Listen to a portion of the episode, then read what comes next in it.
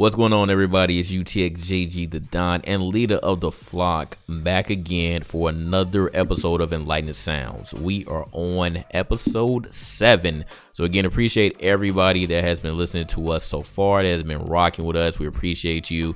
Huge shout out to our sponsor for this episode once again, Director Sigma and the Hello World playlist.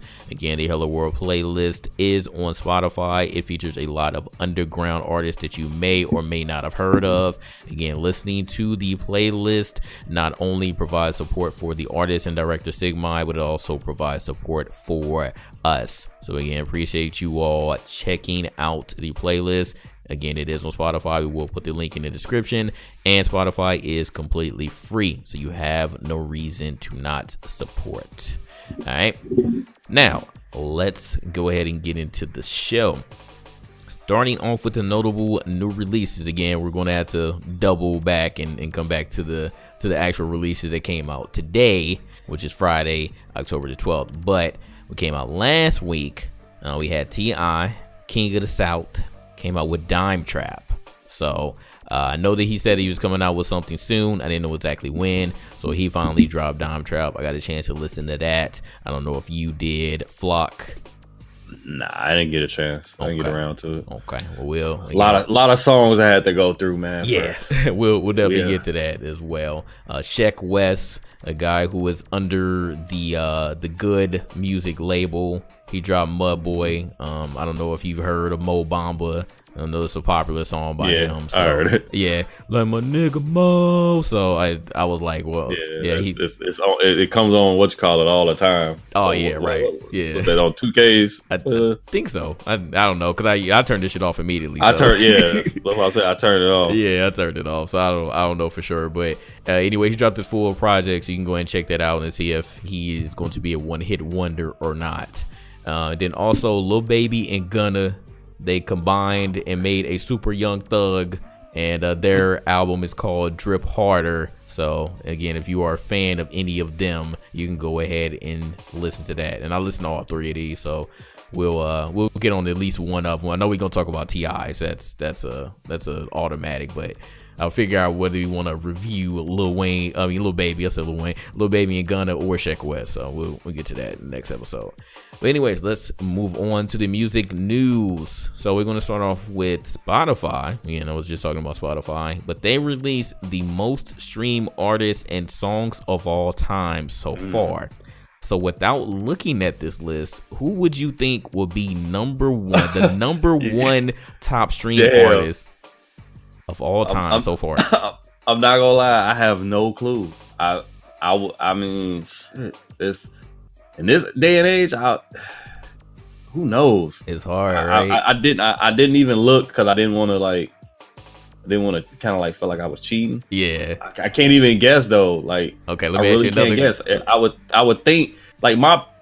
I mean, it's Spotify, so it's more new age. if you would have asked me that, I don't know. Depending on the time, like I don't know. I would want to say like somebody like a Michael Jackson, maybe, but I'm sure that isn't nowhere near correct. Definitely so, not. I, okay, I let, let, me ask you another question. Which genre do you think the artist falls in for the top? It's definitely artists? some pop shit. Definitely pop. Yeah. Yeah. All right. It's so, definitely pop. I mean, it, it, has got to fall in a in a in a Taylor Swift range or Lady Gaga or some shit like that. Close, close. Uh, you can't consider the dude pop because I mean he said that he's pop, but the top stream artist so far is Drake. Drake is number one. And I find this especially interesting because Drake has a deal with Apple Music. I don't again I don't know if any of you all listening pays attention to that, but he has a deal with Apple Music and still he's a top stream artist over on the Spotify side whenever he drops his stuff on that. So uh, that's very, very interesting to me. I don't know if that's a conflict of interest. I guess it really doesn't matter in Drake's case because he's getting money either way. But I don't know if Apple has any uh, any feelings towards that. Uh, but again, everybody's been listening to Drake. I mean, Drake just he's popping no matter whether you like him or hate him. Like so, he, it makes sense. Yeah, it, it, makes it makes total sense. It makes total sense. So, uh, rounding out the list, you have Drake is number one, Ed Sheeran is number two. Eminem is number three. The Weeknd is number four. Rihanna, Kanye West, Coldplay, Justin Bieber, Calvin Harris. See, that's the area I was looking for, like yeah. that, that Rihanna and, and stuff like that. And Ariana Grande fills out the list. So that's that's the top ten streamed artists of all time. Let's get into the second section, the most streamed song of all time. Now, the most streamed song, it obviously has one of the people on this list, but I'm gonna just let you know right now, it's not Drake. Drake is not number one. So, who would you guess would be the most streamed song of all time so far? Dude, it better not be Justin Bieber. It's not Justin Bieber either. All right, let me. Out of all the people you name, yeah. So Drake, Ed Sheeran, uh, Eminem. The song, again, yeah. I'm trying to think. What's a Kanye song that would be that would be number one? He's not on there either. I'll tell you that. Oh, it's nope. not Kanye. Nope. Oh, shit, man, I, I, have no. Oh, uh, was it Rihanna? Nope. God damn, I'm done. It's Ed Sheeran. So he was number Ed two Sheeran. in the top three artists. So Ed Sheeran, The Shape of You. People love that damn song. Oh, they wore okay, it out. Yeah, yeah. Okay. So that's so far the most streamed song. Once you said the name of the song, I'm like, okay. Yep. I, I do remember that song. Yep. And then also, I mean, he pretty much rounded out the list, but the most streamed album was also Ed Sheeran. Oh God! So Ed Sheeran, actually, he has two albums on here. Uh, let me go back to the most streamed songs of all time, and I'll let you know those. I could I skip that one. So Ed Sheeran, "The Shape of You," number one stream song. Then Drake, "One Dance." So again, they were close, very very close. Chainsmokers, "Closer" featuring Halsey. Uh, Post Malone, "Rockstar." Ed Sheeran again. Yeah, Thinking Out Loud was number five. So he had two on this list already. Major Lazer and DJ Snake lean on uh, Luis Fonsi and Daddy Yankee, Despacito. You know how popular that song was. Uh, Daddy Yankee. Justin Bieber, Love Yourself. That song is very popular. And Justin Bieber, Sorry, because people wore that song out. And then the Chainsmokers, uh, Don't Let Me Down. Me so, Down. Yeah. yeah. So that, that I, I actually like that song. You like that song? True. Mm-hmm. True. And then uh, again, going back to most stream albums, Ed Sheeran with the uh, minus uh minus divided whatever. I, I, don't know exactly what that was. I guess that's that's just what it is. Um so that that album was number one. Justin bieber purpose was number two. Then drake views which i, I thought that that was one of his weakest projects but everybody listened to it anyways. Uh ed sheeran again with x. So he's on here twice. Post malone beer bongs and bentleys. The Weeknd starboy. Then drake again with scorpion. So he already hit on the list twice with his latest album, so that's pretty crazy. Uh, the Weeknd, Beauty Behind the Madness, so he's also on here twice. Post Malone is on here again with Stoney, and then rounding it out is Kendrick Lamar. Damn. Hmm. So this is just this is saying like what everybody globally is listening to on Spotify is very very interesting. I'm not really surprised at this list. Uh, but it's just crazy, like with the albums, especially just like how these artists hit on there twice. Like, so y'all are just listening to one artist a lot, and y'all listening to all of their albums, and y'all are bringing them up there in the list. So, uh, like I said, I just found this uh, the Spotify list very interesting. I don't know how much is going to change as we go down the line. I know that Spotify is not going anywhere anytime soon. Like I definitely listen to Spotify all the time now. It's now my main source of uh source of music. So uh, and it's very interesting, but like you were saying, like it's definitely gonna be a lot of pop artists. I mean, that's that's just what popular is. That's that's what it stands for. Popular, pop is popular. So, mm-hmm. uh, so yeah, I mean, for Drake to be the top stream artist, beating out Ed Sheeran, but Ed Sheeran still has the most streamed song and the most streamed album. Uh, that's pretty good for him. But again, like they were very, very close in these uh in in the list here and the numbers. So, and that's just something for you all to think about. This is what people are listening to around the globe. Uh, getting to the second bit of news, Anderson .Paak. Uh, if you all were not in the know, Anderson .Paak has been working a lot with Dr. Dre, and he finally uh, announced his latest album called Oxnard. The release date will be November 16th, people. November 16th. He already dropped a single called Tense with Kendrick Lamar. So if you haven't had a chance to check that out, I would definitely recommend giving that a listen. Are you an Anderson .Paak fan, Flock? Yeah, actually I am. I am. I, I didn't know anything about it until I heard him uh with Rapsody. Mm-hmm. And um yeah, he's a he's a he's an artist artist. That, yeah. that I will say. Like, he's a like a musician. He's versatile. Yeah. Very, definitely very can, definitely not a one trick pony. So that that's definitely that that could definitely keep him keep him relevant and keep him uh uh on the on the field. You know, it could keep him on the field with a lot of different uh a lot of different acts, a lot of different people, a lot of different people would feel him and want to collab with him. So it can keep him busy. Yep. Keep his name out there. Yep, absolutely. So we're not we don't know this for sure. He hasn't confirmed the actual track list, but they said that he might have some appearances from J. Cole and Pusha T. Um, obviously, Dr. Dre is going to have a lot of production on here, and also Madlib.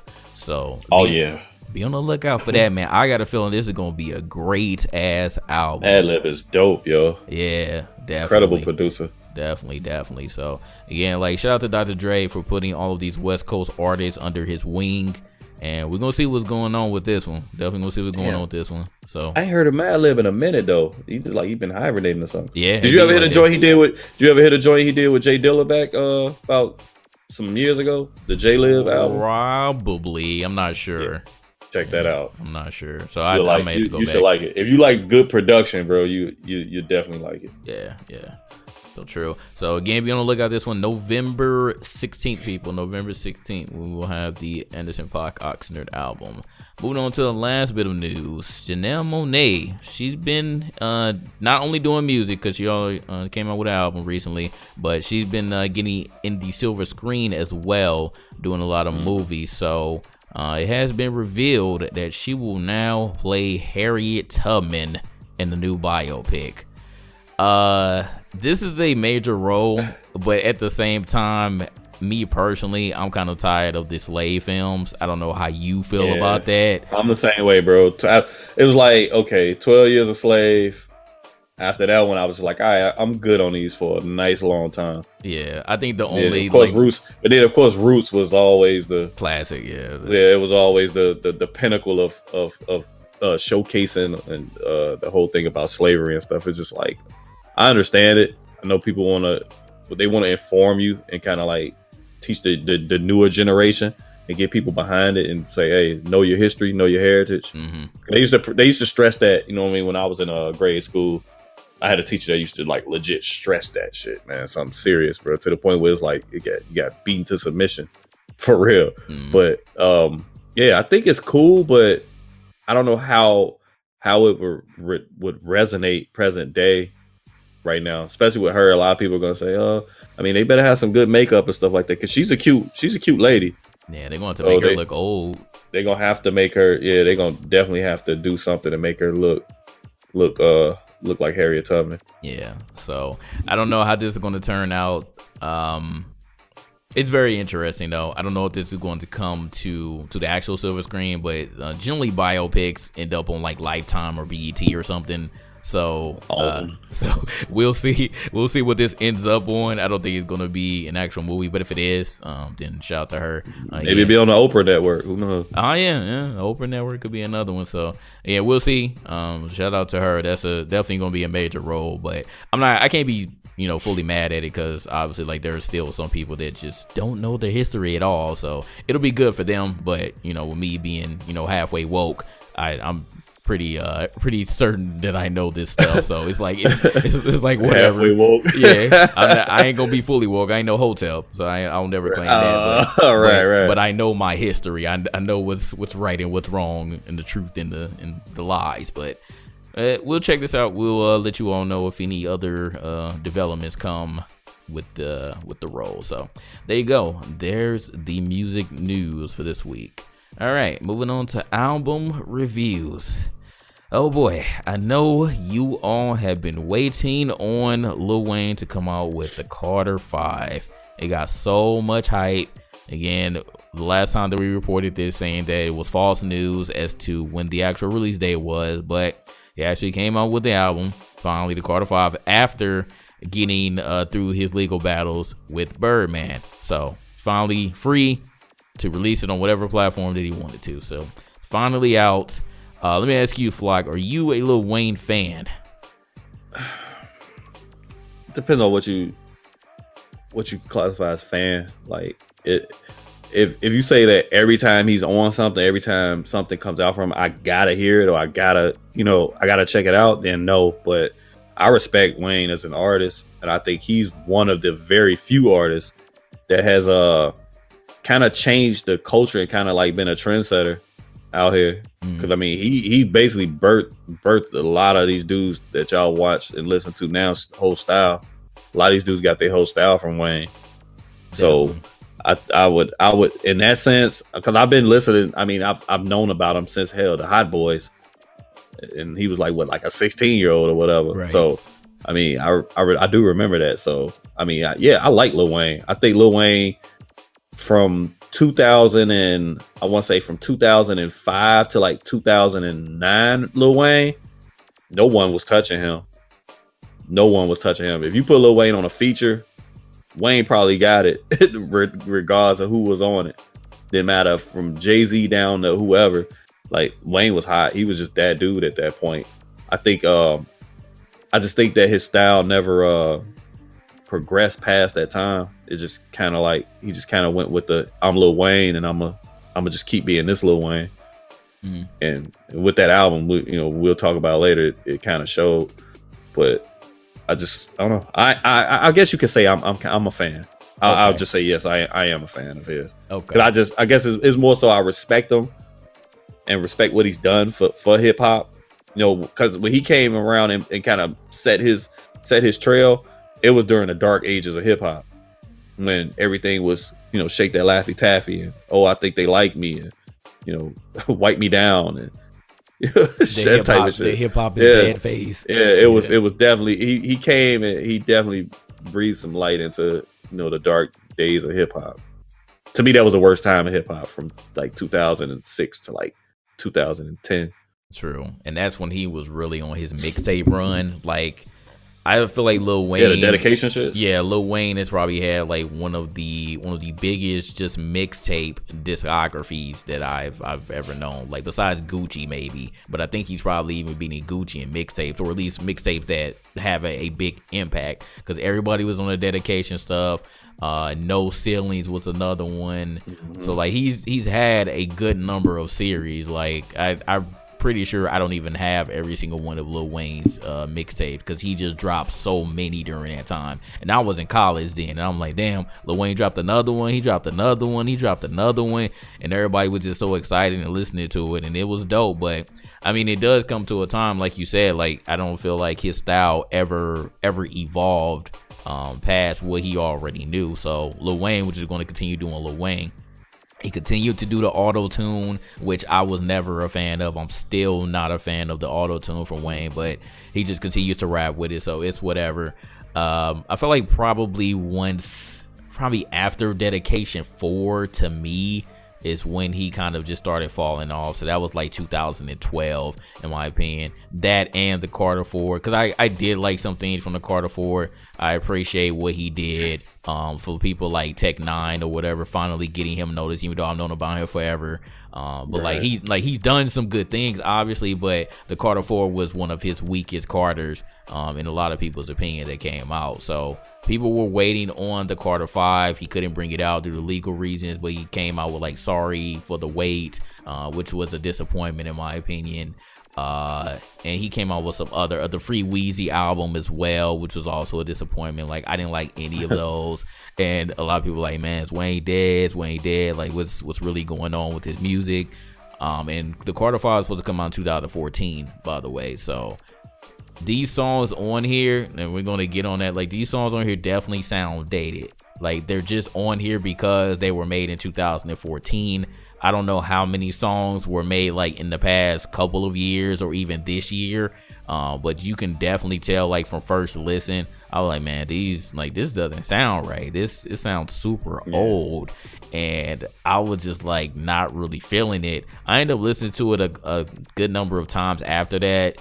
But I like the first listen, I was like, I like this ain't it. Uh, like I don't, I just don't know what's going on with this. But again, like after a couple more listens, I started liking uh, the production a little bit more. But it was just, it was just that first time. It was kind of like a chore listening to the first half, at least for me. The second half picked up a lot, uh, a lot more in my opinion. But the first half, like even with Travis Scott on Let It Fly, he had Tentacion on Don't Cry, which was the first song Uh, yeah, Kendrick Lamar on Mona Lisa. I know a lot of people talked about that one, but personally, I I mean, I like the story, but I wasn't necessarily a fan of that song either. And and I was neither. like, and I was like, damn, like it got Kendrick on here. I'm supposed to like it, right? But I I just I kind of did it uh like in the first half i just really like uproar and that was just because of the the g dep flip on that uh on so shout out to Swizz. yeah, special, that's some that's some new york that definitely yeah. some new york stuff so like I don't know if you've seen some videos though. They are already dancing to this, fam. Like all the New York dudes hopping out their car and just Harlem shaking and shit. it's, it's,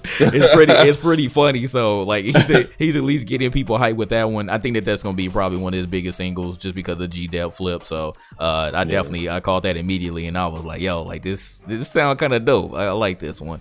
Uh, but the other songs I like. All right, let me actually get on the uh everything that's on here. So again, uh the Carter five has 23 songs total. So it was a lot on here. And like I said, it's oh, just yeah. because he had a lot of music that was just built up. So it was a lot of songs on here. 23 songs total. He had features from Tentacion, Travis Scott, Nicki Minaj, Kendrick Lamar, Sosamann, Reginae Carter, his daughter, Snoop Dogg, Ashanti, Mack Maine, and Nivea.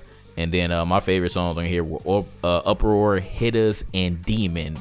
Uh, Uproar was the only song that was four songs in, and then I didn't really like a song for real until like maybe song twelve, Problems, and then Hit Us was uh, number fourteen.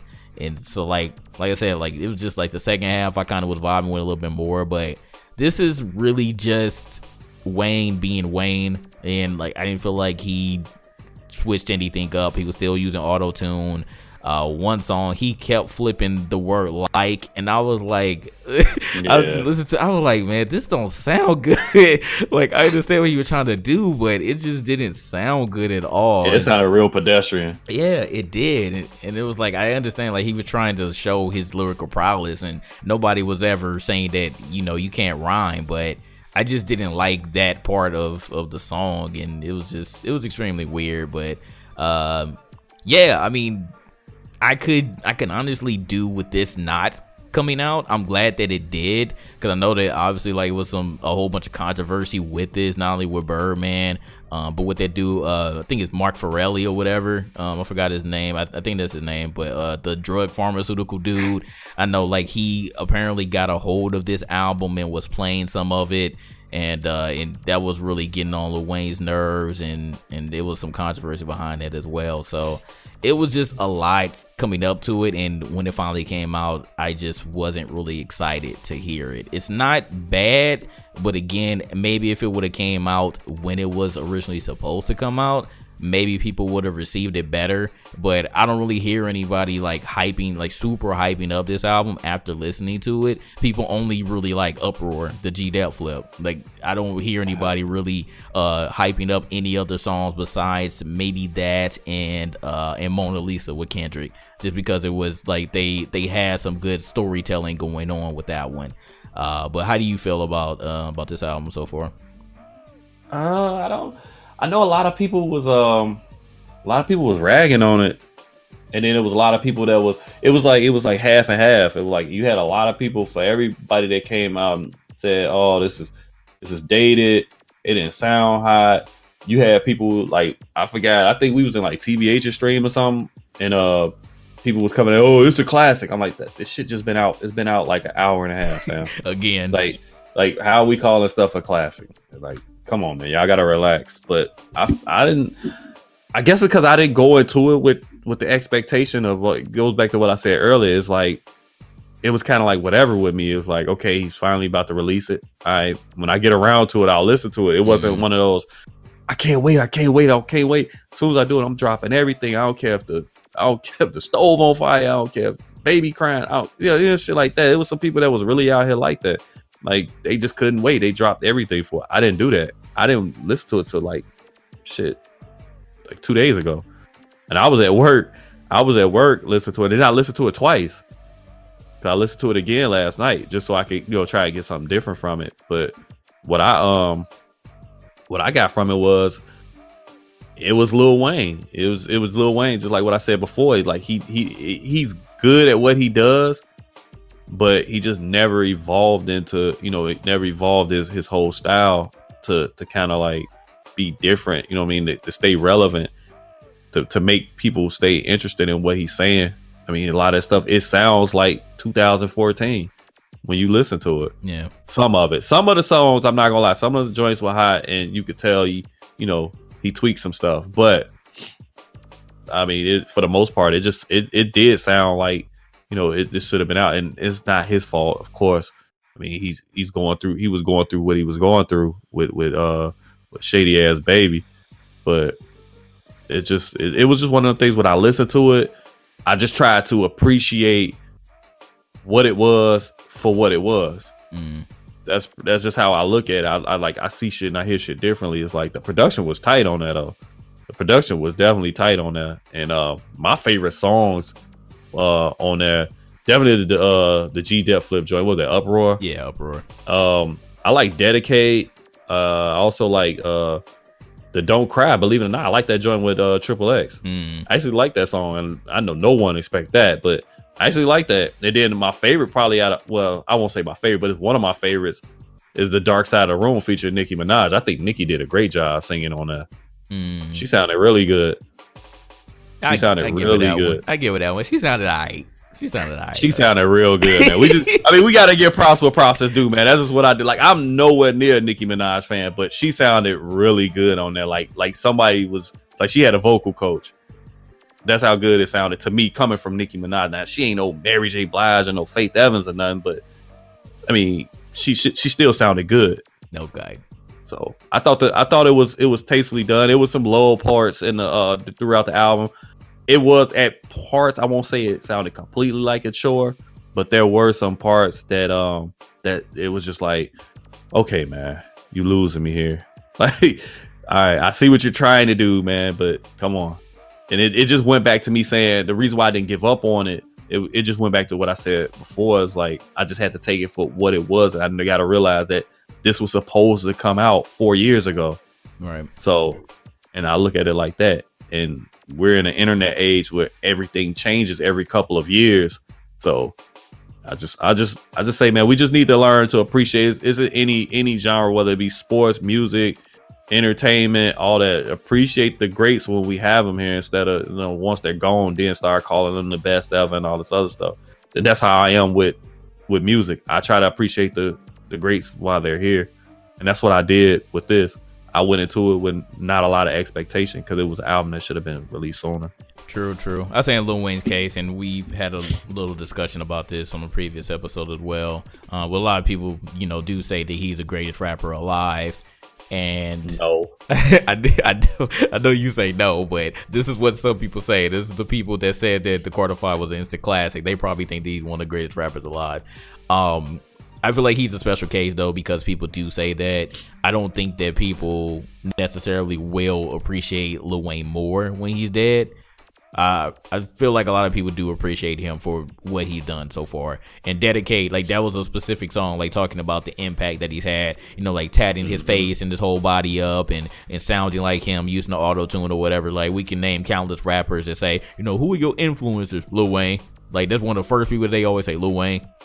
So we know, we know his overall impact. His impact has been great in the hip hop realm. You know, whether you like the spawns of him or not, uh, he definitely made a huge impact in the game. So again, I definitely respect that. But we're just talking about this album. We're just talking about the Carter Five in its whole, and in its whole, like again, I can only listen to like maybe like five or six songs, but as a full complete project coming out in 2018, it just it didn't feel right to me.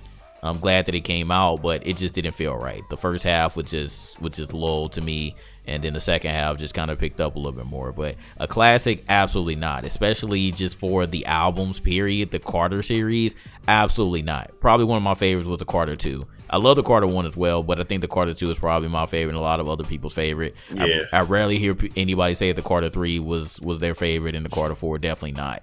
Um, so Carter Two is probably one of the best, you know, overall projects um, that he's ever came out with. But um, I mean, I wouldn't be I wouldn't be upset if like Lil Wayne, you know, officially retired or not. I'm pretty sure he's not going to, especially now that he has his complete musical freedom, or at least so we know. Uh, so he's probably still gonna come out with stuff or do features on, on other people's albums. I don't think he should. I, I would say I would say drop one more that he has total control over to kind of like you know kind of like do offset like it, what, like- what M- yeah kind of do what like Eminem did. You get what I'm saying? Like Yeah. because you know when Eminem dropped that uh what the hell was the name of the album? Uh shit revival. Yeah. Was that the name of it? his the one before he came out with this one. Yeah. Yeah, wasn't that revival or whatever? Yeah, that he- yeah, it was That Revival one, before we- none of us liked that. None of us liked that. Then he dropped Kamikaze. It was kind of like okay. I mean, it wasn't his best work still, but it was better than Revival. It was kind of like all right. I, I think Wayne should do one of those, like kind of like a make good album um, that he has more control over. And Yeah. uh, after that, if he don't want to, if he don't want to, you know, do that anymore, then he has that right. I mean, the man is what like thirty six now, so I mean, he's not gonna keep going super hard. I mean, I would do. I'm sure he got other stuff outside of rap music that he got, you know, his money tied into, and then he can he kind of do do what he did that made him as hot as he was, and just just jump on features. Yeah, I mean, you got some people they. I mean, Eminem did it at one point. Three thousand still does it now. Like he just comes off on a feature, go off on that, and have people buzzing about him again. know, yeah. Like I, when I was thinking about this album and uh, reviewing it with you, I was definitely getting the same type of reaction that I got from Eminem. Like it's kind of like the same path almost. Only Lil Wayne has constantly like no matter what feature he's on, like for other people they just absolutely love it. But Eminem to me, like even when he was getting on some features, I was kind of like, eh, it's it's it's all right. But I was just looking for both of these guys to like actually evolve and uh, catch up. I felt like Lil Wayne was definitely like easier to catch up, but it was just with this specific project, he didn't really have that much time to really catch up and, and make his music relevant to 2018. Uh, he still obviously want to, you know, release the stuff that he had already ready to go. I don't Um, blame him, but yeah, I don't either. I don't either.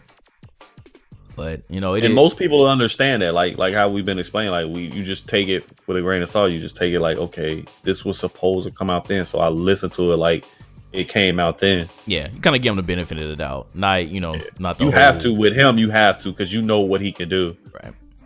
Right. So so that was it, man. That's uh that's all you feel about the quarter five. What would you rate this one though out of five? You got to keep the fanism out of it. Uh, I still, if this was 2014, I would probably give it a three. But it's 2018, so I'm gonna give it a two and a half. Two and a half. Yeah, That is fair. That is fair.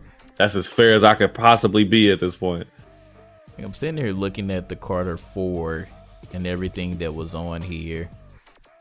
And yeah, he Hey, definitely had a lot of he still had a lot of singles that were that were popular, man. Like I just just looking at this compared to the Carter Five. I mean the Carter Four, yeah. Looking at the Carter Four compared to the Carter Five, I'm just like, dang, like if only, if only this was able to come out when you wanted it to come out.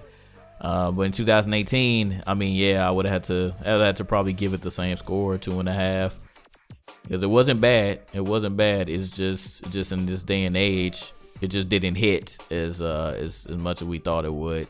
But Uproar is definitely going to be his, uh, his number one single. I don't know. Maybe I don't know if Mona Lisa could be a single. Maybe Dark Side of the Moon could be one if they wanted to do that. Or I um, would definitely make that one. or you can go the safe Yeah, route a and put That's a X- crossover. That's crossover too, Yeah. especially when you have a Nicki on there. Yeah, it is. I can't really see any other songs being singles though.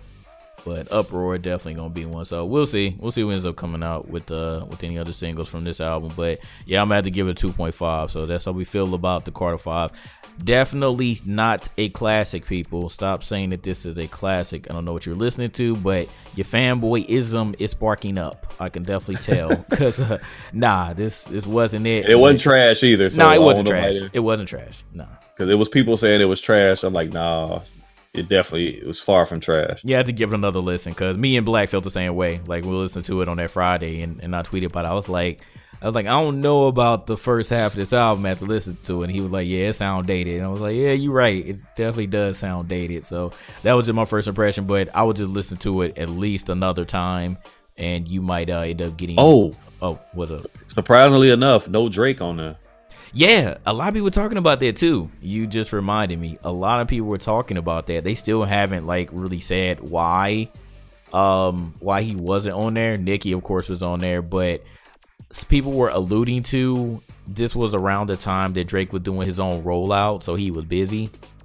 I think that that would be like the one of the safe answers. I don't know if there's like actually anything going on, but that's what people were saying. They were saying that Drake was in album mode, so he couldn't get on the album. But he got Nicki on here, so I don't know if there's anything going on with him or not. I ain't gonna I ain't gonna you know spark up the rumors or anything, right. but. Uh, but yeah, that was that was definitely surprising to a lot of people. He had Travis Scott on there. I mean, you had you had Snoop, but uh, yeah, even had Mack Maine on here. You had Ashanti. Yeah, still, roll, still rolling with Mack Maine, boy. And Nivea, bro. Where the hell? Oh Nivea yeah, yo. Did um I didn't realize um that she was she was really going through some some real life stuff too. Hmm. I just recently watched some stuff. Uh, I was just just scrolling around YouTube and seeing some stuff about her, man. I know she had gained a lot of weight and uh she had like you know some addictions and stuff, bro. Like I think that was cool that Wayne, you know, Wayne put her on and stuff. Cause I mean, obviously, she could still sing. Yeah. Yeah, she was she was going through some real life uh some real life stuff that a lot of people may not have known about. So y'all search her up, man, and and real you know and, and support her, man. Yeah. Shout out to Nivea. I always liked her. She was always yeah. Nivea cool. was she cool. was a cutie too. Yeah. Didn't uh I think Wayne was messing with her too, wasn't he? Wayne got a child with yeah, her, and I think she was uh she was with the Dream too. I think she got two kids with the Dream and one with Wayne, I believe. Yeah, so it be like that, to be like that. But anyways, that was our review on the Carter Five. Moving on, Logic.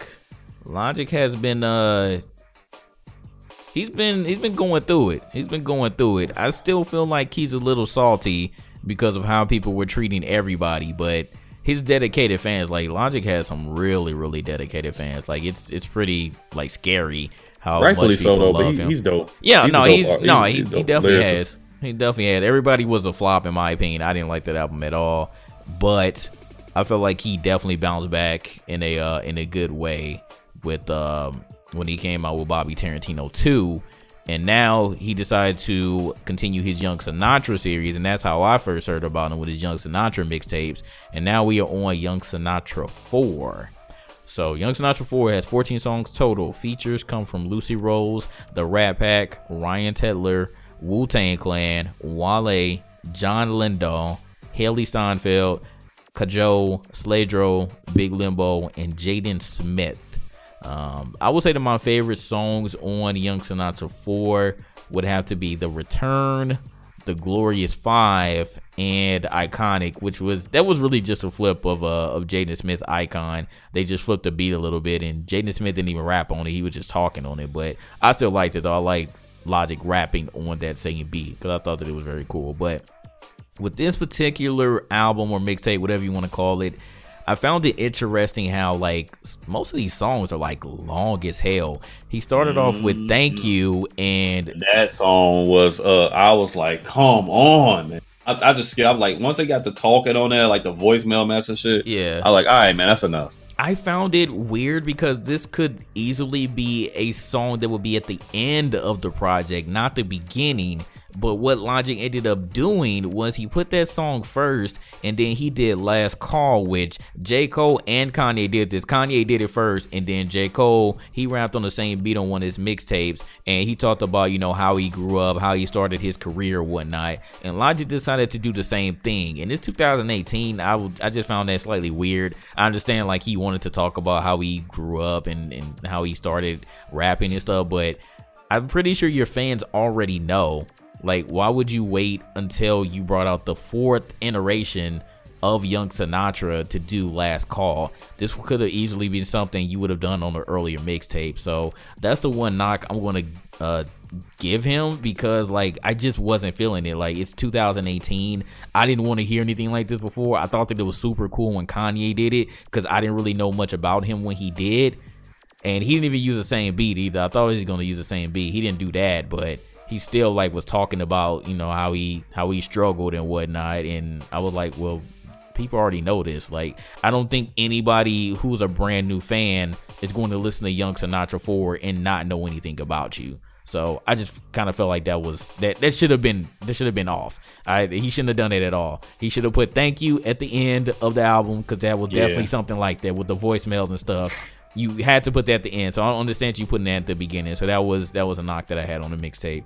Um, obviously the song with Wu Tang Clan, Wu Tang Forever uh, when you actually have Wu Tang on there, I give you props for that because uh, Drake obviously had a song with Wu Tang Forever, and you know they weren't on there. So, uh, how he ended up getting Wu Tang together to do this, I mean, props. I, I can't say anything bad about that at all. Like, literally had almost everybody from Wu Tang on that song, and that song was long too. I mean, when you got everybody on here, the song was eight minutes long.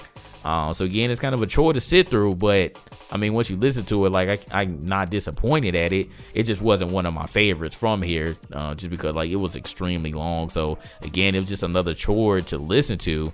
Uh, but again, like I, I mean, that's that's very legendary and iconic of of him to actually get Wu Tang on there, and he also gave like Wu Tang one of their first like um their first top hits in like years or whatever with this particular song. So just because uh, Young Sinatra 4 charted uh, on right. the uh, on the chart. So yeah, shout out to him for doing that for Wu Tang because uh, I mean, it's still a lot of people. I'm sure it's a, probably a lot of Logic fans that still don't know anything about Wu Tang at all. I know he has a lot of young fans, the Call of Duty boys, because that's where they came from, FaZe Clan and all that.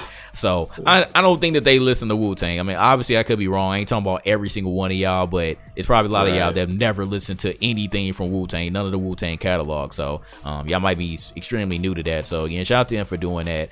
Um, and then of course, like he had Wale on here and Lynn He had a lot of boom bap beats.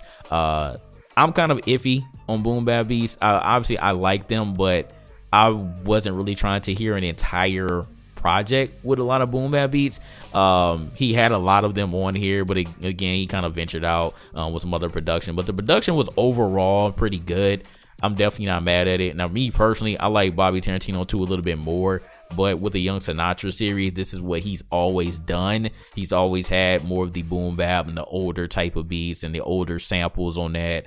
Um, so it it just stuck to the theme of the project, but it was overall a pretty decent album. Again, the knocks that I would put on there were obviously putting "Thank You" as the very first song and then doing last call which is just played out because everybody knows about your story. All your fans were listening to this album and they already know about you. Like so that was that was just unneeded. Um, but again the wu-tang feature that was that was freaking legendary and i, like the song 100 miles of running with wale but that was another boom bap type of beat too. So uh, so that's how i felt about young sinatra. What about you? Uh yeah like we was talking about earlier just just the first track it was it just was so long and drawn out, but I still try to just keep, you know, stay true to form and just listen, listen to it. I, I'm not gonna lie, I'm not the biggest Logic fan, and Anon was the one that put me up on Logic because I had never like really listened to him. I had heard of him, but I would never like listen to it. But once Anon was like, "Yo, check this out, check this out, check this out," I was like, "All right, all right, I'm gonna listen to it." Because I know he's a big fan of him, mm. so I was like, "I'll listen to him." If he say, you know, if he co-signs him, I'll, I'll, I'll check it out and listen to him. But um, listening to it, um, it was definitely better than that. Everybody, um, because I couldn't get through that. I'm not gonna lie, I couldn't get through it. I couldn't even get through that whole that whole project. Um, it was it was okay. I'm not gonna sit here and say that um I was a big fan of it, or I'm not gonna trash it either. The one thing, my one knock on it is that um for some reason I was I was happy that he got Wu Tang all those you know as many members as he did with Wu Tang on there on that song but I just didn't like the song. I, it just something was off with it, and I'm not gonna blame Logic for it. So I can't say it's his fault.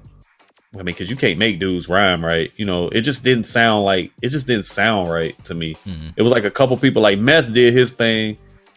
Um, I don't know what RZA was doing out there. I don't know what RZA was throwing me off, man. I, you know, I mess with the RZA, man. yeah, I mess with I rocks with all them dudes, man. But um, it just something just felt off with that Wu Tang song. It just I, that was the song when I seen. It, I was like, yo, I'm not gonna skip right to it. I'm just gonna wait when it comes. It comes. Let this shit come organically, man. I'm just want to listen to it. you know, I'm a huge Wu Tang fan. Yeah, like it was exciting, right? When you saw that yeah. on there, I was like, anytime I get a chance to hear Meth, Ray, or Ghost on anything, I'm I'm on it. So when I'm when I'm like, okay, I'm listening to it, I'm listening to it, I'm like, is it gonna pick up a little bit? It's just it just sounded like, hey, email me this verse. And it goes back to that, you know, that whole vibe thing, man. I feel like when you do songs with people, man, you gotta vibe with these people. You can't just be emailing verses back and forth because yeah. the energy is never the same. Because most of the time when you're doing a collab with someone, you banking off their energy. It's like I'll take it back further since we talk about Wu Tang. Go off of Biggie Smalls' first album, Ready to Die, when he did the what with Method Man. You could tell them two was in there together doing that song mm. because their energy was bouncing off of each other and Meth actually had the better verse in that song. Yes, better than Biggie's verse. Yes, he did. I said this publicly. And, you know, I'm the hugest Biggie Smalls fan, but yeah, you could tell like when people have that same energy. It just didn't feel like the energy was right on that song. It just seemed like they were just emailing verses to each other. That's just how I felt. So, mm-hmm. um, it was a couple other songs. Uh, it was a few songs that I liked on there though. I liked the Glorious Five, and I liked the uh, Legacy as well those are probably my two favorite songs on there. So, um, but yeah, that's pretty much that, man. With with Logic, it's not really much to go on. Like he had the boom bap vibe. The joint with Wale was cool too. Um, yeah, Wale was spitting on that one. Yeah, and we was talking about him last time. Like you know, he don't get the credit he deserves. I think Logic Logic is a dope artist, yo. It's just sometimes he get caught, you know, in a um, he get caught in a weird space because he has to he wants to you know appease to his you know his his hardcore fans but I, you could tell he's trying to appeal to a different audience that may not be up on him they feel okay if y'all heard me with them that's like putting the wu-tang on there I, I i could get the you know i could get the quote unquote old heads to mess with me if they see i got the Wu on here with me mm. and I, I could I, and you can't be mad at him for that it's called good marketing it's strategy you know that's what you want to do you want to sell yourself so I'm, I'm, i was glad that he did that. I think that was really really really dope of him to do. And he had some nice songs on there. Don't get me wrong. It's just it just was nothing that um it's just nothing that separated how I mean that changed my opinion on him prior to this album. True. I always felt like he's a good, very good artist, a talented lyricist, but it's like the songs, the quality of the songs, always like just for some reason, it just it doesn't always do it for me he'll have a song that I'll be like, okay, yeah, yeah, yeah, okay, I like this, I like this, and then he'll drop three or four songs. I'm just like, eh, okay.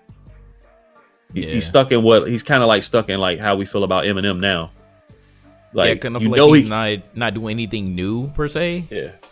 Yeah. What was that? He like he's not really doing anything new per se. Like he's just doing like yeah, it's, it's more things. the same yeah. of what he's doing, but he's kind of like got traces of you know some he's trying to get like traces of of of, of uh, current day, present day sound in there on occasion, but it just it just isn't him. Mm. And it and it and it, it transpires and it comes out in the music to me. Yeah. Logic has been in the state now. Like everybody obviously was a concept album, but it was just a very bad concept album. But yeah, after I, that, I yeah, I, I, haven't listened to the album since. It's it's dead to me. It doesn't even exist in this catalog. Um, but after that, he kind of got on the mode because obviously he's very, very in tune to what people are saying about him. And he's been on this kick ever since then. It's like people are doubting me, but I know I can rap. I, I know that I'm black and I'm white. Like if people won't accept me for who I am, everybody needs to love everybody. Uh yeah you know i don't i don't have a girl anymore. Like i broke up with my wife and and you know my my mama used to call me used to call me a nigger and and my daddy is, was on drugs or whatever. He still want money. It's like people already know this stuff before. I know that people always talk about like the trap rappers rapping about the same thing but it's other rappers who are not even about that like they still rap about the same stuff too like you, eventually you just kind of gotta evolve and I feel like Logic is just in this state. He's the same with Eminem. Like he's reacting and it's coming all out of his music and it's just it's not really appealing to me anymore. I understand like obviously you like this is giving you material to talk about when you're talking about other people and and you know what's going on in your life still, but it's just it's not new and I hope that he doesn't continue to get caught in that phase cuz his I feel like his legacy is going to end up being the same as Eminem's. Like it took Eminem a long time for him to finally start rapping about something else, and that's because somebody made him upset. All it took was some people to make him upset and say that his album was trash in order for him to actually get in his bag and start uh, getting other people to produce his stuff and finally just start rapping. Like this is what we wanted for you to just start rapping. And I don't want Logic to get caught in that same thing where he's just rapping about the same stuff over and over and over. Your production is still going to be nice like that's not a problem. Obviously, some of the beats, like I don't want a full thing of boom bap, but I right. still I still like how he, you know, tries to experiment with some other type of, of sounds or whatever. Like he's been uh, messing with a lot of uh, EDM and, and those type of artists. And again, that goes to another uh, type of genre as well. Not a genre that I particularly like or care for, but I understand why he's doing it. He's trying to get over it in that genre as well and that that type of fan base. But I just don't want him to continue to rap about the same stuff and constantly react to everybody who has something negative to say about everybody because it's literally just that album that he just reacted to. It's because Bobby Tarantino 2 was good.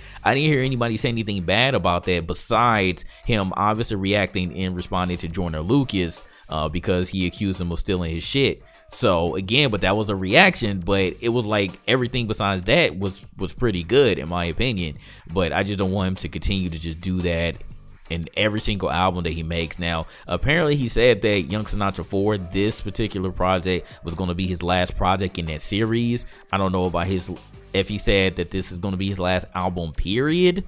I would hope not. Nah. But he said this is going to be the last one from the Young Sinatra series. So we're not going to see anything else from this, but we'll see if anything else comes. But uh, this is the second project this year alone. So obviously, like he has nothing else to do but make uh make music. So I just want him to continue, but not continue talking about the same stuff because it, it, gets boring no matter who you're talking about. Um, not discriminating with that, like, but with the trap rappers, they at least try to use some different type of beats and get some different features on there to at least make it a little bit more relevant, a little bit more appealing. Um, but Logic probably needs to do the same thing, or just find something else to get upset about besides the same right. old stuff. Cause that's that's just my opinion on on Logic so far. So, um, let's see. I'll go ahead and start off. If I had to give this a score out of five, I would give this out of all his projects. I'll probably also give this. Nah, I'm gonna give it. I'm gonna give it a three. I'm gonna give it a three. I definitely enjoyed this a little bit more than Lil Wayne's album. It was just those two things. Like I don't know if this was his decision or if this was his label's decision to uh, to put this freaking song "Thank You" at the beginning and for him to do "Last Call." Uh, but I would just like if those weren't on there, I would probably give it a higher score. Um, yeah, it was just it, the pacing. It, it, threw off the pacing of the album. Yeah, you can't you can't start off your first song with it being seven minutes. Like that's that's just unacceptable. Like you kind of got to get into it as quickly as you can. That's why like it's an intro. Intros are generally like one to two minutes. Like if you're just talking, it will be a minute. If this was an actual song that got people ready for the album, it will be two to three minutes. For it being seven minutes, this is easily a song that should have been at the end, but I'm not going to fully put a knock on that, and you doing last call at the end uh, for how I felt about the overall project. It was still pretty good, so I'll I'll go and give it a three. Uh, what about you? I'm giving it a two and a half. Two and a half. I just I just it, the the pacing of it, the pacing of the album itself, just that's that's what hurt it to me. Hmm. I'm not saying the songs were bad songs stuff like it's just like the the way the album was constructed, like the way it was put together is like the pacing was really off to me. I didn't like how the, the album was was kind of like paced. It was it was like kind of drawn out. Between the first two songs, you felt like you listened to five songs. I don't think people realize how important it is to space your album out, space these tracks out. Like that'll that could literally make or break an album. Like nobody wants to hear, and, and it's not really just a knock on the state that we're in, being in the ADHD type of state. But absolutely not no, with me. But nobody, I can't listen to like three or four songs that are six minutes or more. And when you have a total of 14 songs on here, it's just, it doesn't work. like it's cool having one song that may be eight minutes, but if you got two or three or four on this entire album, that that just kind of makes it whack. Um, in my opinion, like if those weren't on there again, I would probably give it a higher score. I probably enjoy it a little bit more, but uh, but you said that was that was enough for you to knock it down.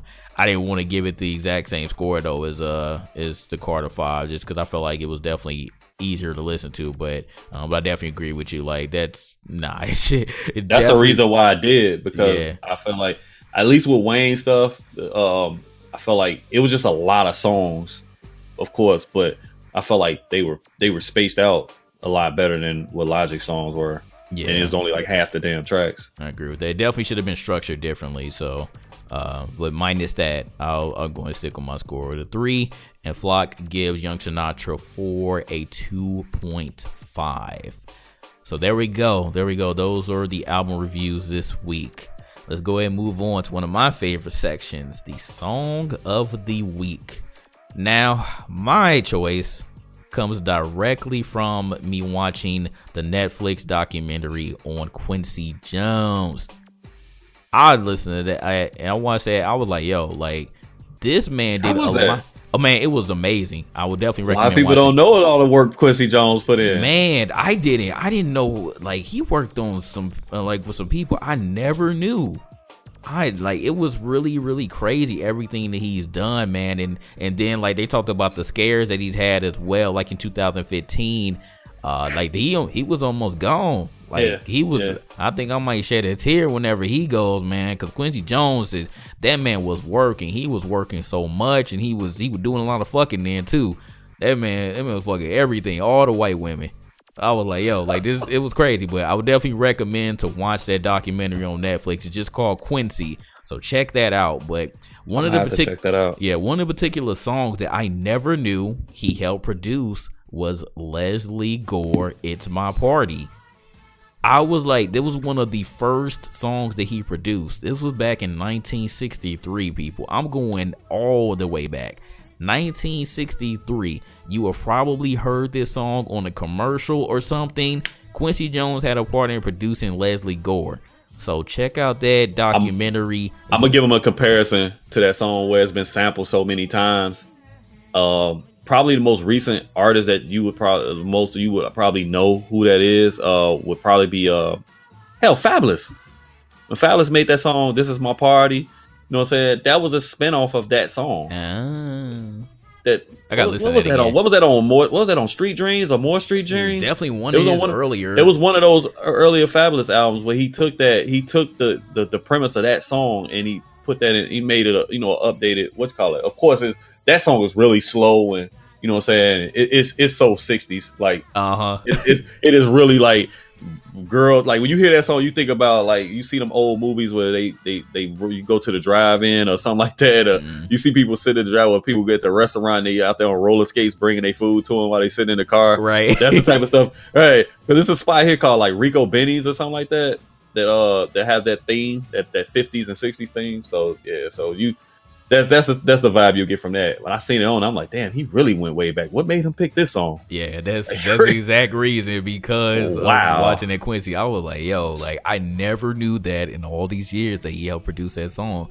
Like he just found her and she was like, yo, like I, I like what you do, and he was like, all right, let's go to the studio and he helped produce that though. I was like, I am impressed you picked this one, Jay. I really am. Like y'all people, y'all can't never say we don't know our music here. Now I keep telling you, man. Like I've heard so many of these older songs, man. Like it's it's pretty ridiculous how many songs I listen to just from being in the car and being with my mother and her not letting me listen to anything else but the R and B station. Like I've heard a right, ton right. of older songs. That's why I have a I have a vast appreciation for all of the music back then and and of now, man. Because we've come a long way. But this is one of my favorite songs. Like I I hear this song all the time uh growing up. And yeah it's it's one of those classics man. I was i was just like the fact that quincy had his hand in this just made this song even more better to me even better. Mm-hmm. so i i really enjoyed it. So yeah, quincy jones was responsible for hell he was responsible for uh hell let's keep it real that thriller album. Oh yeah absolutely. Michael jackson. Absolutely. Yeah he did the he did the theme song for sanford and son too. He he did a lot, man, because he used to. Yeah, when he was really starting in the game, he used to um he used to do a lot of uh a lot of songs and and uh, orchestrative stuff for uh for Did he do this- movies and stuff. uh, Did he do this shit TV. for uh, Austin Powers? I'm One of the Austin Powers movies. I'm I'm quite sure. I want to say it was uh what's my the favorite my favorite one. The um Fire Shack me. it's got to be that one. It wasn't gold. It definitely wasn't gold. Uh, Goldmember. It was. It has to be because the first one was International Man of Mystery. the, then second, one has to be the Spy Who Shagged Me. Yeah, that was yeah, so Dr. it was that one. Okay. Because I could have swore at the beginning of that movie. Because I think the one of the movies. Because he always like whoever's composing the music. He'd be like, "Ladies and gentlemen, Mr. Burt Bacharach." I could have swore Quincy Jones. I could have swore it was Quincy Jones. It may have been uh Goldman. I'm not sure, but I think it was the second one. He did one of those, man. He did one of those movies. He composed the music for one of those movies. Uh, okay, yeah. It's- like he did, he did so many things in the background. Like I just when I watched the documentary, it just kind of it really opened my eyes to like how much of an impact. He's probably one of the one of the most impactful people in music. Period. Like it's it's ridiculous how much he done. Like yeah, he was Goldmember. he was a total oh was Goldmember okay he was a workaholic so like man just just take a look at that documentary and come back to me. Let me know what you thought about that uh, after watching it man. I'm sure some of this stuff I'm, it's probably more of the stuff that you know uh, that you already knew already from that but it was just a lot of things i was just like man like that was crazy. Like my girl me and my girl were watching it and I already knew this one obviously but she didn't even know that he worked on fresh prince I was like, Yeah. yeah, like he, yeah, His name is in the credits. yeah, I was like, you never noticed that? I was like, Yeah, out of his name was in all the the Prince, I was like, you, yeah, you. I don't know what you were doing when you were growing up, but we stayed on Fresh Prince. like Yeah. we knew all about Quincy Jones on Fresh Prince. That's how he ended up, you know, having that that real good rapport with Will Smith. So like that man, had, he had his hands in everything, yo. Like that, man. Him growing up, it was it was pretty crazy. So again, going back to that, Lesley Gore, it's my party. You can check that out. It is on Spotify as well. Old ass song. It's on Spotify. So I can, you can check that out and let me know what you thought about this song after you listen to it if you've never heard it before. What you got for me, Flock? You heard me like shit. I, I, I gotta pick something. Uh, I sat here and I thought about four different songs while we while, as we record as we're doing this, and man, um, you know what? You you went way back, dog. yeah. You went back to the '60s. I can't top that. I can't go back further than that. So I gotta I gotta do some current uh, something more current day. I'll say a little bit closer because I, you know what? I'm gonna go with my first mind. This is the first song I thought of. Um, I'm gonna go with Shyne off the Godfather Buried Alive uh album, uh, more or less. Shyne was an animal, and this came out when Shyne was locked out, locked up for the whole, uh, you know, the whole shooting in the club thing that that Puffy kind of like hung him out to drown. So I'm gonna go with that. Came out in uh, I want to say 2004. Yeah, 2004. 2004, more or less by Shyne. That dude was an animal. More or less. Yup, What has he been doing? wilding. like, cause I haven't heard that name. He look like a rabbi nowadays, so I, I don't know what he's up to. Uh, He, he, they, I know he got deported. I know he was. I don't know if he in like Jerusalem now or what. I don't know what he's doing, bro. But, but I know he's from like Belize or something, right? So yeah, he had him. Uh, he had him a good little run though when he first came out. But again, he could have been so much more though. messing with Diddy, bruh. It happens, yo. Messing with Diddy, stuff be, that'd be kind of crazy. But okay, okay, Shyne more or less, more or less. So y'all can check that out as well. Let me check real quick. It should be on Spotify. It's on there. I, I try never to pick anything that's not on there for you Okay. to make it easier for you. Because Okay. I could, I'm telling you, I could pick some stuff, man. I be wanting to pick some stuff like I don't think that's on here, so I ain't gonna, Yeah, I ain't gonna stress them out like that. yeah, that. it'd be like this. So 2004, okay. All right, so I ain't gonna try to go too far back uh next time, but I think oh no, man, do you, bro? Nah, but that, yeah, I just I had That that, was a good one, though. I definitely had Like- that one on my mind after after looking at that documentary. I ain't gonna lie, because once you did that one, I started, I started to hit you back with a Coldplay song that- when you mentioned them earlier. Oh yeah, right, right, right. True, true. So there you go, man. Those are our songs for the week. Lesley Gore's My Party and Shyne, more or less, from the Godfather Buried Alive album. All right, let's get into the topic of the week, shall we? So let's go ahead and discuss dropping projects at a rapid pace. And again, I thought about this because we were talking about Lil Wayne earlier, and pretty much he was dropping mixtape like every month, almost every week. It kind of felt like at a, a certain point in time. But do you feel like dropping projects at a rapid pace helps you more or hurts you more in the long run? I want to get your uh, your input on this because I feel like with certain people it might hurt them a lot more because like you're you're really not focusing on the quality at that point. You're just focusing on just getting stuff out there. And then yeah. like when you actually come out with an actual project, or even if you're just coming out with like actual like studio albums at a rapid pace, I still don't feel like they have or they will have the same impact if you just kind of space them out a little bit and let your fans wait. Um, but I, I know that obviously people have different opinions on this because there can be some artists that like come out with stuff every three or four years and people just forget about them by then or as people come out with an album every single year and they just continue to stay relevant in the game. So how do you feel about this? You feel like it hurts the artist more or helps them dropping projects at a rapid pace? Yeah, it's you gotta you gotta judge that on a case by case basis because uh for every artist that it helps, it, it, can hurt maybe three or four. I feel like if they have a a, a really good um a, a, a, lot of songs that they just like like if they just release it un, like unreleased stuff and it just didn't make the album, then yeah, put that shit out there. Don't just sit on it.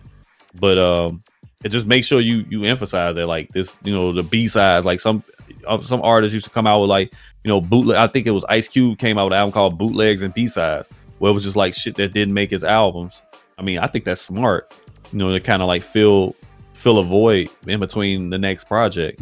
Um, I remember uh, DMX when he first came out, he dropped uh, "It's Dark and Hell Is Hot" in '98, and then came right back then within like that same year and dropped "Flesh of My Flesh, Blood of My Blood." Both of those albums were incredible albums. So, but then you'll have a, a artist that'll that'll come out. Hell, Jake like Logic. Didn't he just come out with two albums this year? Yeah. So, and I'm not gonna say that his stuff was bad, but it is not nearly as impactful as what DMX did in 1998. No way, nowhere near.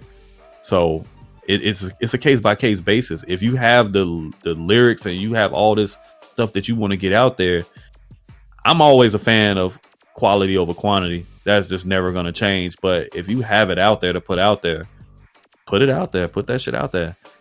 And unless you're not that good of an artist, which a lot of these artists today aren't that good of an artist, so it, it can expose them. You know what I mean? It can expose their lack of lyricism or bad production for that matter too. Yeah. It can expose them to to that, you know, that criticism. Because if you can't rhyme, yo, I'm I'm gonna say it like, look, this ain't for you. This this ain't it. What's what everybody use? This ain't it, Chief. Uh, so, ain't it. uh, so I, I mean, that's that's just what it is. I, I think it can help some people and so others it can hurt. If you're good, if you're a complete artist, it can help you. If you're an incomplete artist, it's gonna hurt you. Even if you're one of the greats, it can it can hurt you at times too. Sometimes overexposure is is a bad thing too. I yeah. like I like the fact that when you hear a three thousand verse, it's it's something special because if he was out here all the time, he was on everything. What's the lure? You know, it doesn't no get you lure. excited, right? I feel like yeah. I mean, if it doesn't matter if you hear him rhyming on a Kesha song or if he's on Frank Ocean or he he does, you know, hell, it doesn't matter. Like once you hear him, it's like, oh shit, it's three thousand, yo. I'm he, you see what he did with with uh, T.I. a few years ago on that Trouble Man. That T.I. said, "Man, that was worth every all six years I waited on that verse. He like it was worth it, worth every penny too. Mm-hmm. So sometimes then it's, it's, it's it, it, all depends on who who it is. Overexposure can hurt, and underexposure can hurt depending on the artist. Yeah, I feel like the artists that we grew up on, um, I, I feel like it really doesn't matter for them whether they um whether they drop something Um, yeah, I don't think it matters if they drop something um like every year or if they take like two or three years, just because of their repertoire already.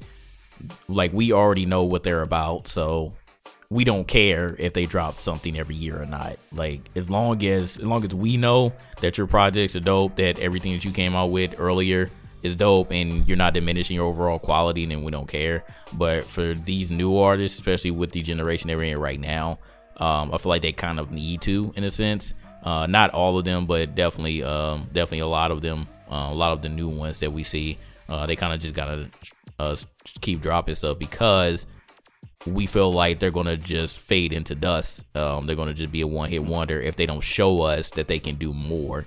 So we kind of just need to see a little, a little bit more. A lot of these people are, they're literally coming up just from one song, and so after we hear that, like, oh, well, what are they going to do next?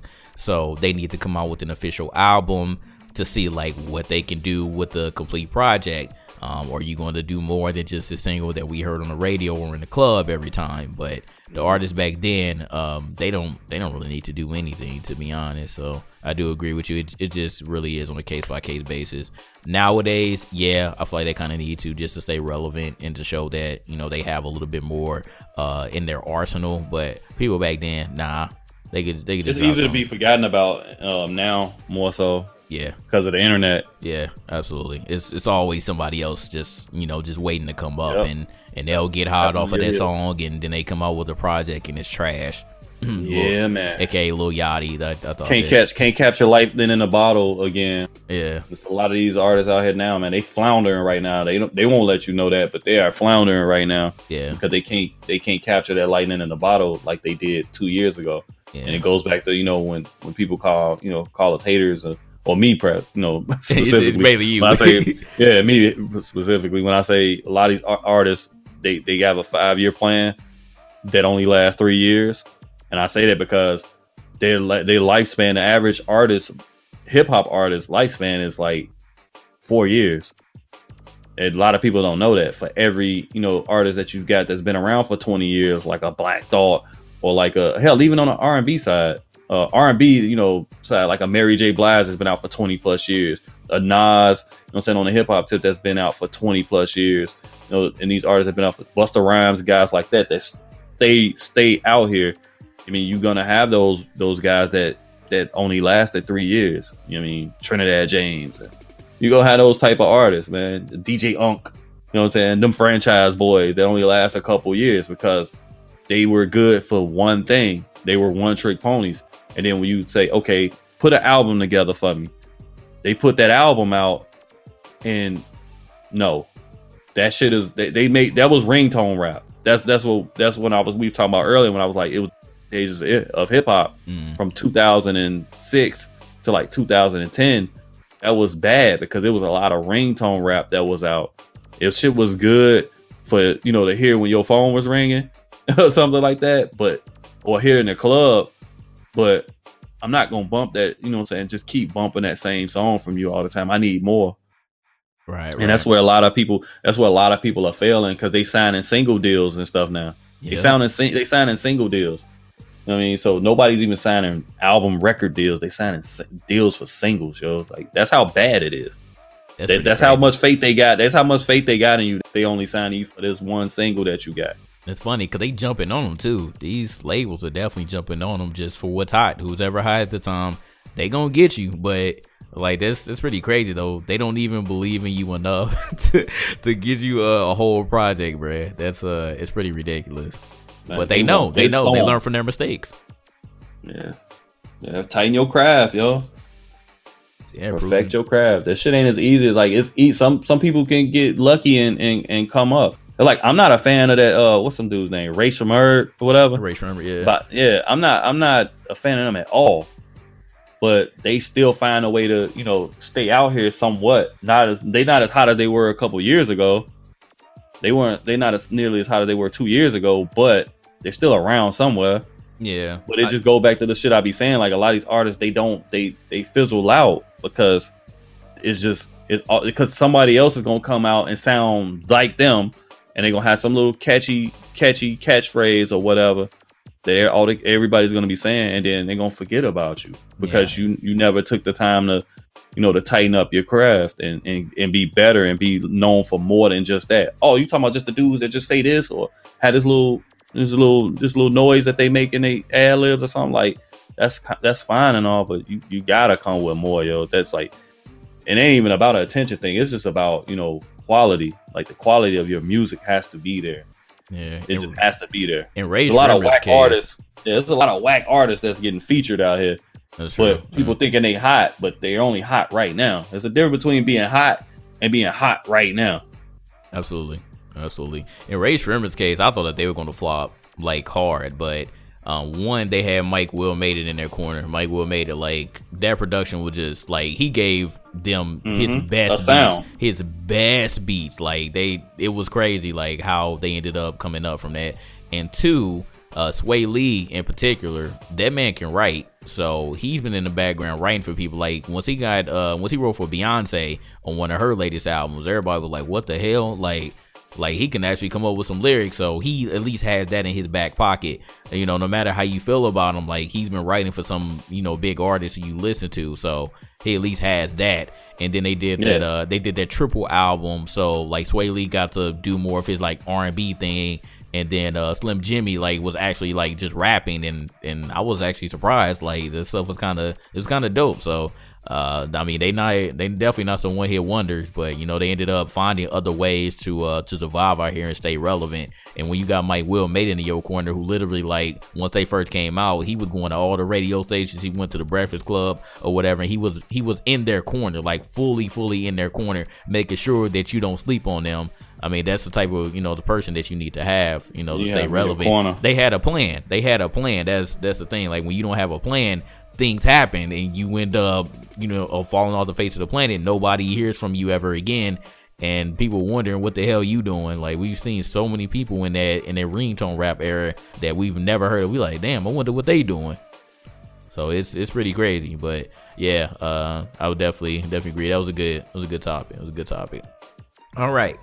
Last section that we have, debate time. So I want to know, Flock, do you think hip hop has had a greater impact on sports or video games? Sports or video games? What you got? Sports. Sports. Without question. Sports. Why? I mean, look at look at the stuff that dudes in sports are doing. You see a lot of. I mean, how many? I mean, you see a lot of athletes in rap videos. You've seen that forever. I mean, you see a lot of athletes coming to the game with their headphones on what you think they listening to? They ain't listening to jazz. Not all of them. I know. right. I know Michael Jordan used to listen to like jazz music and shit when he was, you know, what I'm saying Anita Baker or something when he was doing. But I'm just saying like these these new artists now. I mean, new uh, ball players now. Um, I, I would say I definitely say sports. I mean, look at look at baseball. I mean, it's not even that many black baseball players. But certain people come up to the plate. They have music, you know, walk up music to the plate, stuff like that. So I think I definitely would say sports sports without question. I mean, when you when you look at a when they when they do like these video packages of sports, you know, to get you to watch. Oh, tune in for the Celtics versus the the the Utah Jazz on, you know, what I'm saying NBA TV. Most of the time is what what type of music playing in the background. Hip hop. I mean, even when you used to watch uh NBA Inside stuff, I know it still comes on with like Grant Hill or somebody. If it still comes on, I don't remember. I don't know, but uh, I used to watch it back in the day when I was a kid with like Ahmad Rashad and stuff like that. Used to have a session called Jam Session. To watch when it was on ABC. Yeah. yeah. And so, you know, they would, they, a lot of times they would have, you know, hip hop music in the background while we would show those highlights and stuff like that.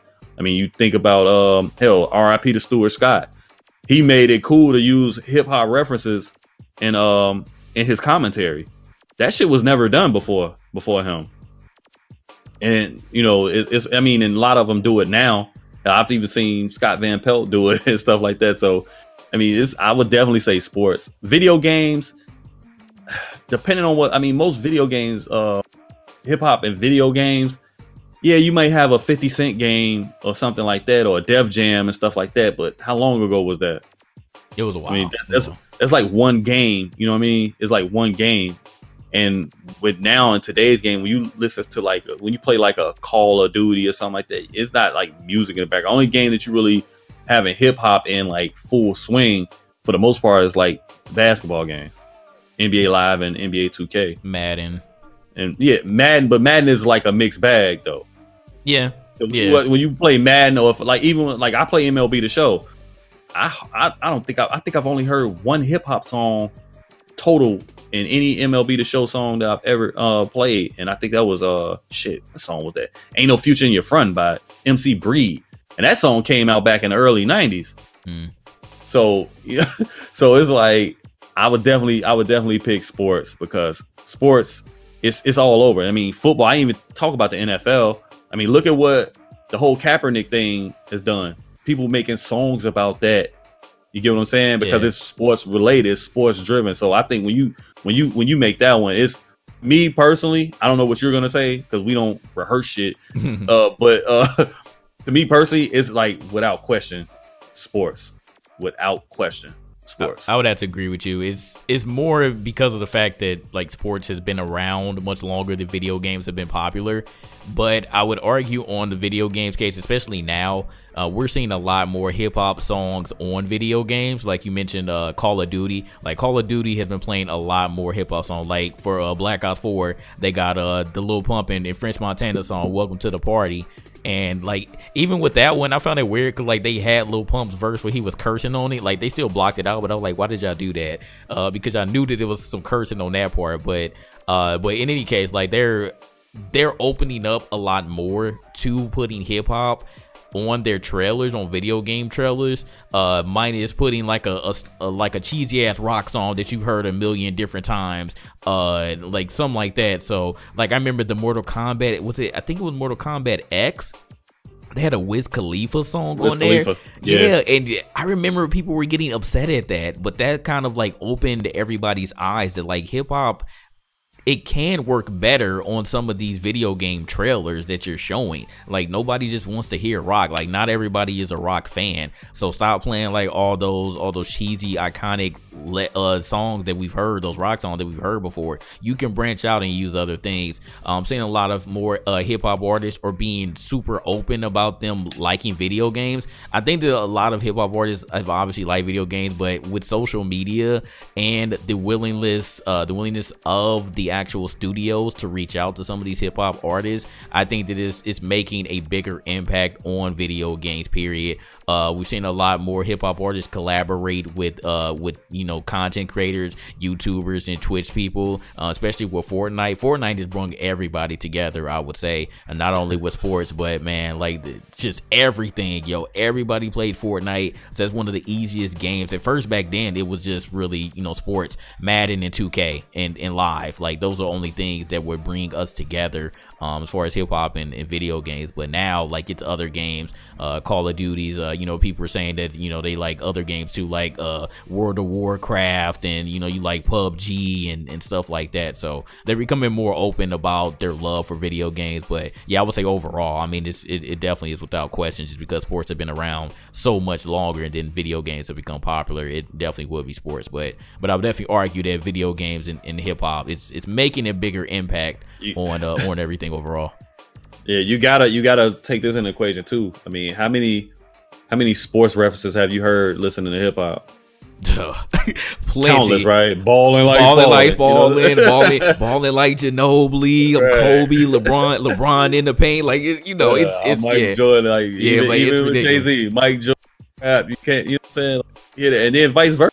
I mean, you it's a lot of hip hop references in sports. When you see somebody was score a touchdown. Who they used was it Larry Johnson back uh, for the Chiefs? He scored a touchdown. He throw up the Rockefeller joint, right? Mm. So wasn't he uh with Jay Z at one point or something like that? I'm not sure. He's like know. a New York dude. Forgot about their relationship. So yeah, so you know you got to think about that. It's a lot of lot of that that reference, man. They, they kind of bounce off of one another. Yeah. But there's definitely there's definitely a lot of sports references in uh, hip hop. So facts, facts. It's like to me, to me, it's just without question. I, I, I like the argument that you made, but in in my no, in my my experience with it, it just it just seems like it's it's definitely with sports. No, it is. I, I agree with you overall. It, it's without question. I definitely agree with you. But like I said, you know, I got to make an argument on the other side too.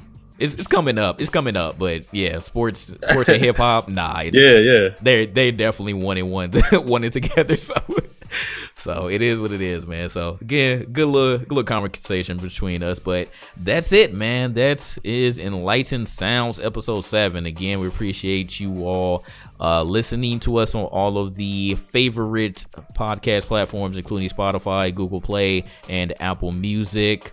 Uh, we will see you all for the next episode where we will definitely be reviewing T.I. Dime Trap and maybe another one of these songs. Uh, so, again, we will see y'all for the next episode. Flag, any last words? Yeah, man. Appreciate everybody is uh listening to it on whatever platform you're listening to it on. Uh make sure y'all y'all tweet us and stuff, man, and you know let us know what y'all think. You know, songs of the week, uh our opinions on whatever album that you may have, man. Just hit us up. Uh, do we have a feature on Anchor where they can leave the messages? I believe so. I don't know if yeah, if you listen to it, before, yeah, if you li- listen to it on Anchor, uh, leave like leave one of those voice message things that you can leave, man. You know, any suggestions or whatever that y'all may have, because I mean, this show is for you all. So leave any suggestions and uh, comments and stuff uh, that you that you that you got, and you know that's about it, man. Appreciate everybody come through listening, checking us out, man. Hopefully y'all have been entertained for this hour and some change. And we out, y'all. Peace. Bye.